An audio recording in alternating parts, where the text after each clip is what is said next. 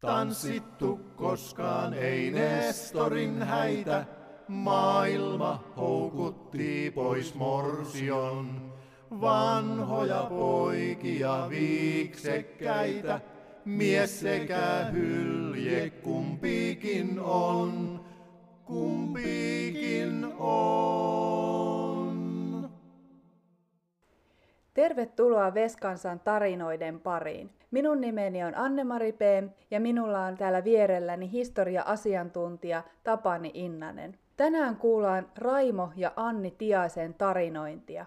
Raimo ja Anni Tiainen muistelevat elämänvaiheitaan entisen Säämingin alueen Kiviapajalla ja Uitonniemessä, jotka sijaitsevat niin sanotusti mantereella Pihlajaveden eteläpuolella. He siis taisivat olla veskansaa, vaikka ei kuitenkaan saaristolaisia. No kyllä vain. Heidän haastattelunsa antaa kyllä hyvän kuvan siitä, miten vesi oli liikenneyhteyksien kannalta yhdistävä tekijä aina tuonne 1900-luvun loppupuolelle saakka, vaikka asuttiinkin mantereella. Sieltä liikuttiin esimerkiksi Savonlinnaan hyvin mieluusti vesiteitä myöten, kesällä laivan kyydissä tai moottoriveneellä ja talvella sitten hevoskyydillä jääteitä myöten. Raimon mukaan elämän onni on ollut asua veden ja vesiyhteyksien äärellä. Talvinen jäätie ja hevosella liikkuminen nostaa hyvin tässä muistelussa esille hevosen tarpeen. Anni määrittelee hetken kuluttua osuvasti, että onko hevonen vai lehmä tarpeellisempi. Ja se kannattaa kyllä kuunnella. Joka tapauksessa talvella hevonen oli metsätöiden ja kesällä peltotöiden kannalta tärkeä. Ja juuri näihin hevosen kanssa tehtäviin töihin ei Anninkaan mukaan naisväellä juuri ollut asiaa. Ja niin se kyllä oli. Hevonen oli maanviljelystalon miesten työkaveri ja varmasti ihan erityisesti isännän työkaveri. Hevosen kanssa tehtävät työt jakautuvat selvästi vuoden ajan mukaan kahteen erityyppiseen työhön. Keväällä toukokuussa, kun navetasta saattoi vapauttaa lehmät ja lampaat laitumelle ja aidata possut omaan karsinaansa, alkoivat keväiset peltotyöt hevosen kanssa. Monenlaista peliä siinä sai viikkojen varrella heppa vetääkin. Oli kivirekeä, lantakärryä, äestä, kyl- kylvökonetta, peltojyrää siellä toukokuun lopulla, kesäkuun alussa. Ja sitten olivat arvokkaat viljan siemenjyvät piilotettu mullan alle odottamaan toivottavasti sopivassa suhteessa sekä sateita että aurinkoisia päiviä. Perunan istutuksen päivinä tarvittiin ihan erityistä perunavakojen tekemiseen tarkoitettua auraa, nökköuatraa, niin kuin sitä sieminkiläiset sanoisivat. Sillä tehtiin ensin vako, ja sitten kun käsin oli idätetyt perunat laiteltu vaun pohjalle, sitten sillä samalla auralla peiteltiin ää, ne perunat sinne vaun pohjalle ja siitä syntyy perunan kasvulle sopiva perunavako. Tiiviin keväturakan jälkeen hevonen pääsi ehkä viettämään muutaman päivän tai viikon vähän väljempiä aikoja, kunnes oli vuoro ensin nökköä uatralla ehkä nostaa perunavakojen välistä tuoreiden perunan kasvujen päälle vähän tuhdimpi multakerros, ja sitten kesäkoe heinäkuun vaihteessa lähteä niittokoneella heinää kaatamaan.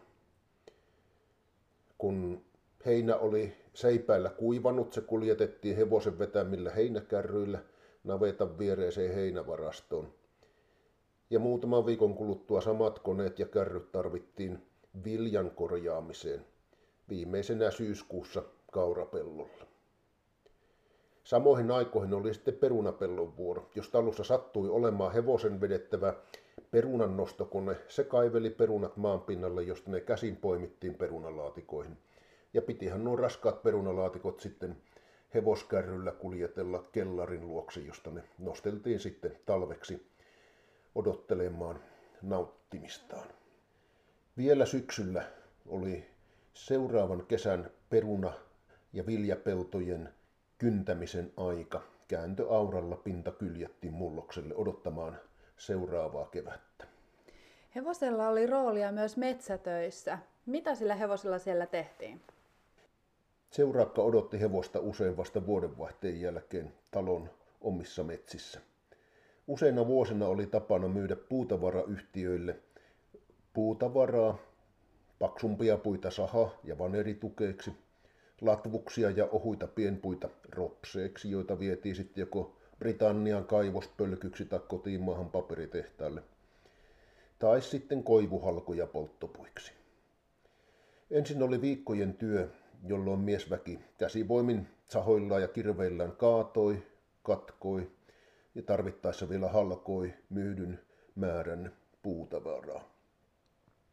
Sitten usein jo runsaiden lumien aikaan tarvittiin hevosta työkaveriksi. Vain lumikeleellä tuo raskas puutavara oli mahdollista reillä kuljettaa sieltä rantaan, siksi se oli talvityötä. Kesällä toki sitten tervahöyryt ja hinajat kävivät hakemassa puutavaran eteenpäin. Halot ja ropsit saattoivat kulkea metsässä jonkin vankan työreen kyydissä, mutta suurempia tukkia varten tarvittiin usein kaksi lyhyttä tukkirekiä. Ensin oli etureki, jonka päällä ollut tukkiteline kääntyi tarpeen mukaan mutkissa, ja sitten oli kiinteä telinen takareki. Olipa käytössä yksi tai kaksi noita rekiä.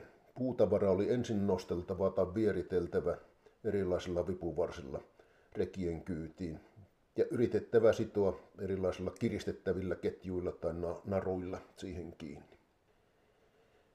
Ja sitten se varsinainen hevosen kanssa tehtävä urakka vasta alkoikin.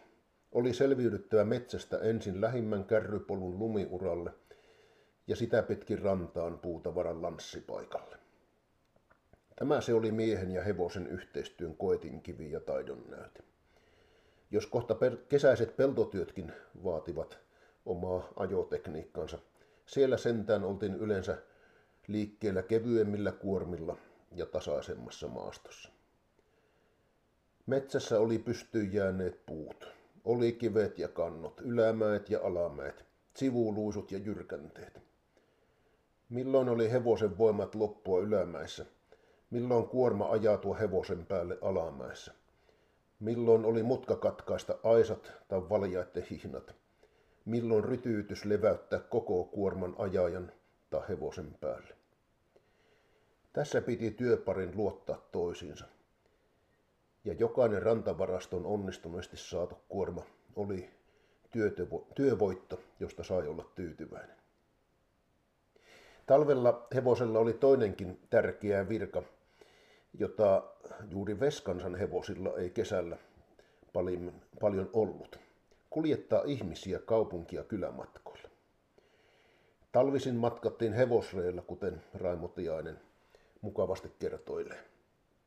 Lähes 30 kilometrin matka Savonlinnaan kulki Lähesaarten kylien kautta viitoitettuja jääteitä pitkin. Jos mitään isompaa kuljetettavaa ei ollut, matka tehtiin mieluusti niin sanotulla kirkkoreillä. Reki tarjosi kyytimahdollisuuden yleensä neljälle viidelle ihmiselle. Se oli sopivan kevyt, usein se oli jopa koristen maalattu. Juhlavaan matkaan kuuluu, että Joko aisaan tai hevosen päälle valjaisiin saatettiin kiinnittää helisevä kulkuskello. Ja kyllä se hevonenkin sen aisti, että tämä matkan teko oli erityinen ja tärkeä. Taakka ei ollut raskas, uraa ja maisemat yleensä hevosille perin tuttuja. Ja nyt sai juosta. Ja siitähän levännet hevonen tykkäsi. Juuri tämä oli varmaan hevosille se kaikkein mieluisin yhteinen tehtävä isännän kanssa. Tätä tarinointia, kun minä nyt kuuntelen tapaan, niin mulle tulee sellainen niin kuin syvä kunnioitus Suomen hevosta kohtaan. Minä olen kyllä ymmärtänyt sen aikaisemminkin, että niillä on hyvin merkittävä rooli ollut Suomen historiassa ja, ja niin kuin näiden alueiden historiassa, mutta kyllä tuo tuommoinen yhteistyö on perin harvinaista näin niin kuin lajien kesken ja arvostus vaan nousee. Suomen hevosesta on sanottu, että se oli sekä sitkeä että rauhallinen, ja sitä sillä varmaan tarvittiin. Tosi olihan niillä Suomen hevosilla luonteensa ja ehkä ne aamuiset lenkit eivät olleet aina niin mieluisia lähteä, että saattoipa se heppa yrittää purastakin, että nytkö taas pitää lähteä näiden valjaiden kanssa. Mutta kyllä se oli tärkeä työtoveri. Tämän tarinoinnin jälkeen siirrytään Matti Muhosen tunnelmoinnin kautta kuulemaan Raimo ja Anni Tiaisen tarinaa. Juokse sinä humma, kun tuo taivas on niin tumma ja tiuku on aisan alla. Voi kuinka pieninä palasina onkaan mun leipäni maailmalla. Hummani hei, hummani hei, huputiti hummani hei. Hummani hei, hummani hei, seisahda hummani hei. Veskansan asialla ollaan tässä Tiasten pariskunnan äärellä. Niin Kalla, Kallahan meille ajoi hoidolaiva ensistään niin ja, ja tuota, sitä hyvin vähän muistan, mutta kulin jonkun kerran siinä. Ja sen eläke tuli saaristo. Ja se lähti se Särkilainen pois pohjasta Koljunlaesta ja kävi Puhakala seuraavaksi ja sitten kävi Likastenlaessa – laiturilla ja sitten kävi Uitoniemessä ja meidän rannassa. Sitten, sitten kävi Aamaniemessä Saakosaaren puolella. Sitten kävi Saakosaaren kylän keskellä Leskelän rannassa. Sitten kävi Pietolassa Pietolassa ja sitten kävi, jos oli tulijoita, niin Halmen valkamassa ja, ja Kakkosalon laiturissa. Ja sitten sieltä oli Kukassaari ja sitten oli Kiviapa ja sitten Ahvionsaari ja, sitten oli Tuohisaari ja, ja Kesammosuoret sitten siinä vielä ja sitten, sitten meni sieltä sitten Savonlinnan satamaan. Ja kulki, kun kulki kaikkina arkipäivinä. Ja tuota, Siis ja se, viitenä päivänä vai kuutena päivänä? Viitenä päivänä. Joo. Mutta ei kun kulki lavanta, niin kulki Ku, kuutena päivänä. Ja tuota, te, te, oli, te lähti puoli, puoli, puoli kolme aikaan Särkilän puolesta meidän rannassa, se oli kello kolme. Ja siitä eteenpäin. Ja sitten se oli tuolla, tuolla yhdeksän paikkeilla, sitten tuolla Savonlinnan satama siinä kulki maijota, kulki lihat ja kulki kaikki mitä vehkeitä. Tuotiin suoreen tavaroa, jotain suorien ja mantereellekin. Minä olen 36 syntynyt, niin kyllä se silloin jo ajoi jo niitä aikoja, kun minä olin syntynyt. Kerropas vielä se paikka tarkemmin, missä olet syntynyt. On syntynyt, on syntynyt Uiton Niemelä Sämiissä, Uiton Niemelä ja Heikkilän talon kammarissa. No entäpä Anni, missä sitä ollaan synnytty? Kivijapajalla. Ja siellä on elelty minnehän asti? No siihen 62 vuoteen asti, kun sitten vaihtoi Uitonniemelle. Aha. Mitähän tuossa on välissä tapahtunut? No, sitä on asunut sellaisessa isossa perheessä, että se oli niitä sääminpitäjä suurimpia perheitä siihen aikaan, Kiviapajan Mikkosen suun, jotta siinä asuu kolme veljestä. Ja tuota, talon oli yhtä aikaa 26 henkeä suurimmillaan. Kolme veljestä asui siihen asti. Ennen kuin tuota, mummokin kuoli, niin sitten tehtiin pesänjako, jotta jaettiin kolmelle veljekselle omat tilat, jotta kouluma, koululaisia lähti kahdeksan kappaletta yhtä aikaa. Ja koulu oli kolme ja puolen kilometrin päässä Salonrannan koulu. Ja tuota, talvella hiettiin suksilla ja kesällä ajettiin. Sitten kun tuli nämä polkupyörät, niin sitten ajettiin pyörällä. Niin. Maantie oli kyllä, että maantien laajassa asuttiin. Joo. Ja, mutta se saaristo on mihin tuli se laivalaituri, oli ihan siinä lähellä rannassa. Joo. No mentiinkö laiturille kahtomaan, vaikka ei oltu ihan lähdössä matkaa? Kyllä mentiin ja ainakin kun ensimmäisen kerran se tuli keväällä, niin siinä oli puoli kyllää vastaanottamassa. Koho kohta. Ja kesäaikaan posti luonnollisesti tuli tuota laivassa. Talvella tuota jääkeliaikaan niin ajo hevosella ajettu ja minun niin isä on ajanut siinä tuota 40-luvulla niin tuota postia Savonlinnasta kolme kertaa viikossa, kun ne ajo siihen aikaan. Ja sitten sen jälkeen ajo, sanottiin posti Evertiksi, se ajo siihen asti, kun tuli sitten nämä linja-autokuljetukset. Ja, Tulko posti silloin jämptimmin kuin nyt? no melkein. Ja se tuli siihen kaupassa sitten, jaettiin aina, että se kauppa täynnä ihmisiä, kun kyläläiset tuli postia hakemaan. Ja uottamaan laivan tuloa kesäiseen aikaan. Siellä oli toimiva nuorisoseura ja Niin, niitähän oli joka kylällä. niin, niillä tanhuttiin ja kesät pelattiin pesäpalloa. Ja, Joo, mutta kyllä oli. Ja ennen kaikkea kun oli sitä nuorisoa. kyllä. Mm. Että kyllä ne oli eläviä kyliä. Ja sitten mikä oli, jotta kun oli talollisia isompia ja sitten oli sellaisia niin sanottuja mökkiläisiä, niin sen muistaa aina, miten tuota rukkileikkuu aikaan, niin, niin tuota, ne tuli rukkileikkuu se. Ja tuota, sitten kun oli ruhkeet puitu, niin sitten isä kävi Lohikoskelaan myllyssä ja vei palakaksi jauhosäkin. No miten tuota, maallahan ei varmaan nähty pullaa niin kuin evästä, että sitä oli syömistä ympäri vuoden. Kyllä, Mutta oli.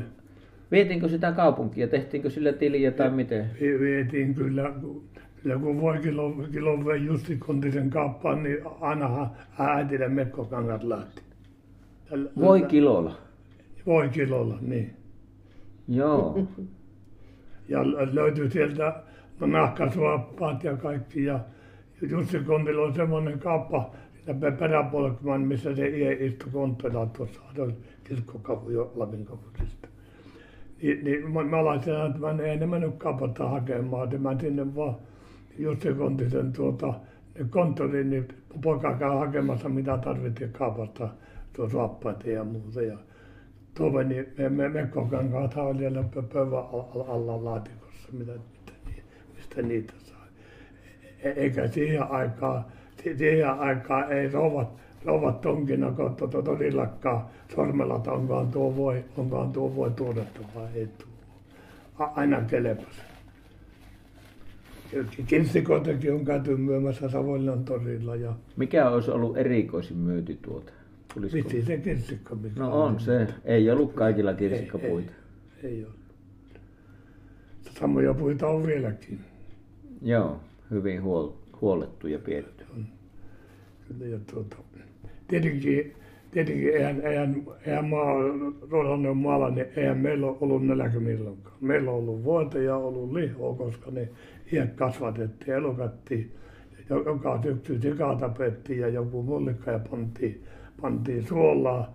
Ei siihen aikaan ollut pakastimia eikä semmoisia, niin ihan pantiin vahvaa suolaa ja, ja tuota, suahvia sitten. Sitä samoin syksyllä pyydettiin siiko ja iso saavillinen, saavillinen talvet suolakalaksi.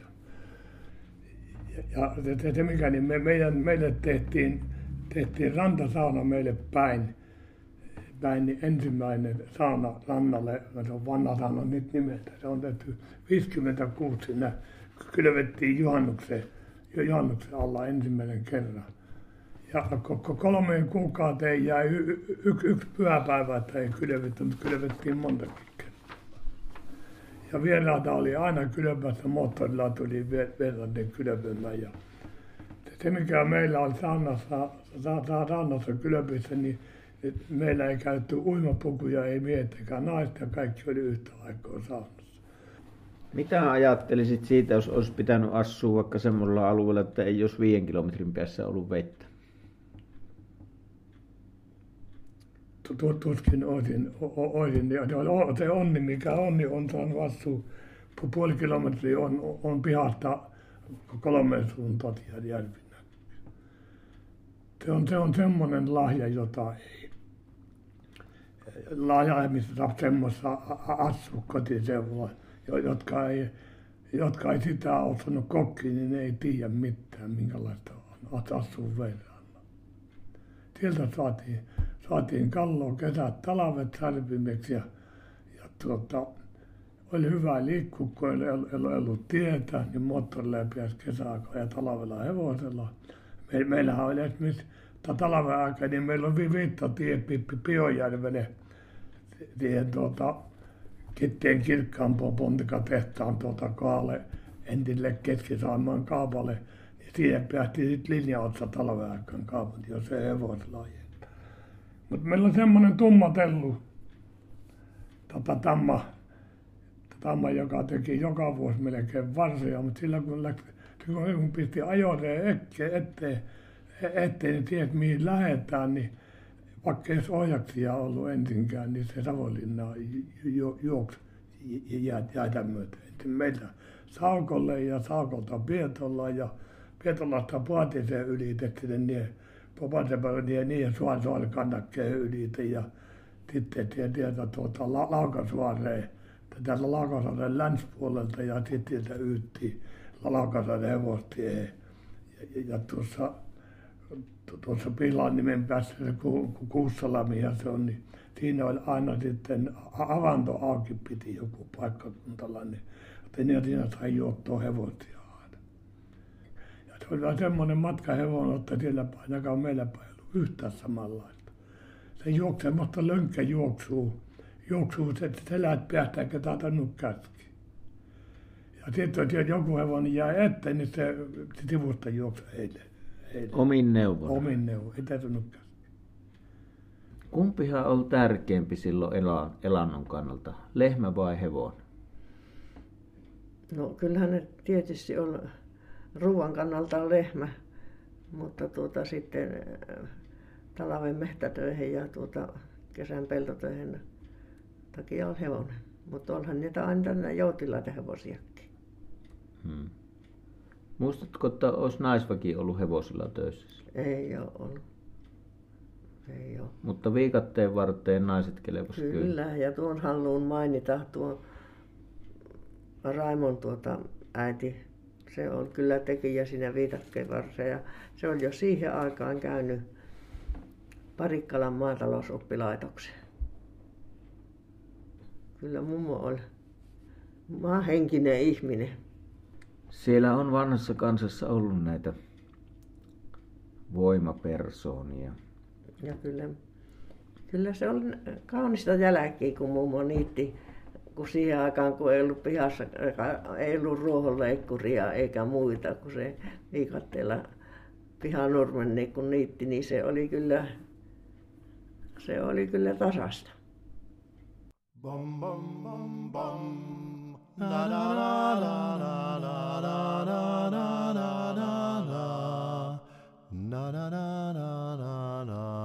na. Bum bum bum bum.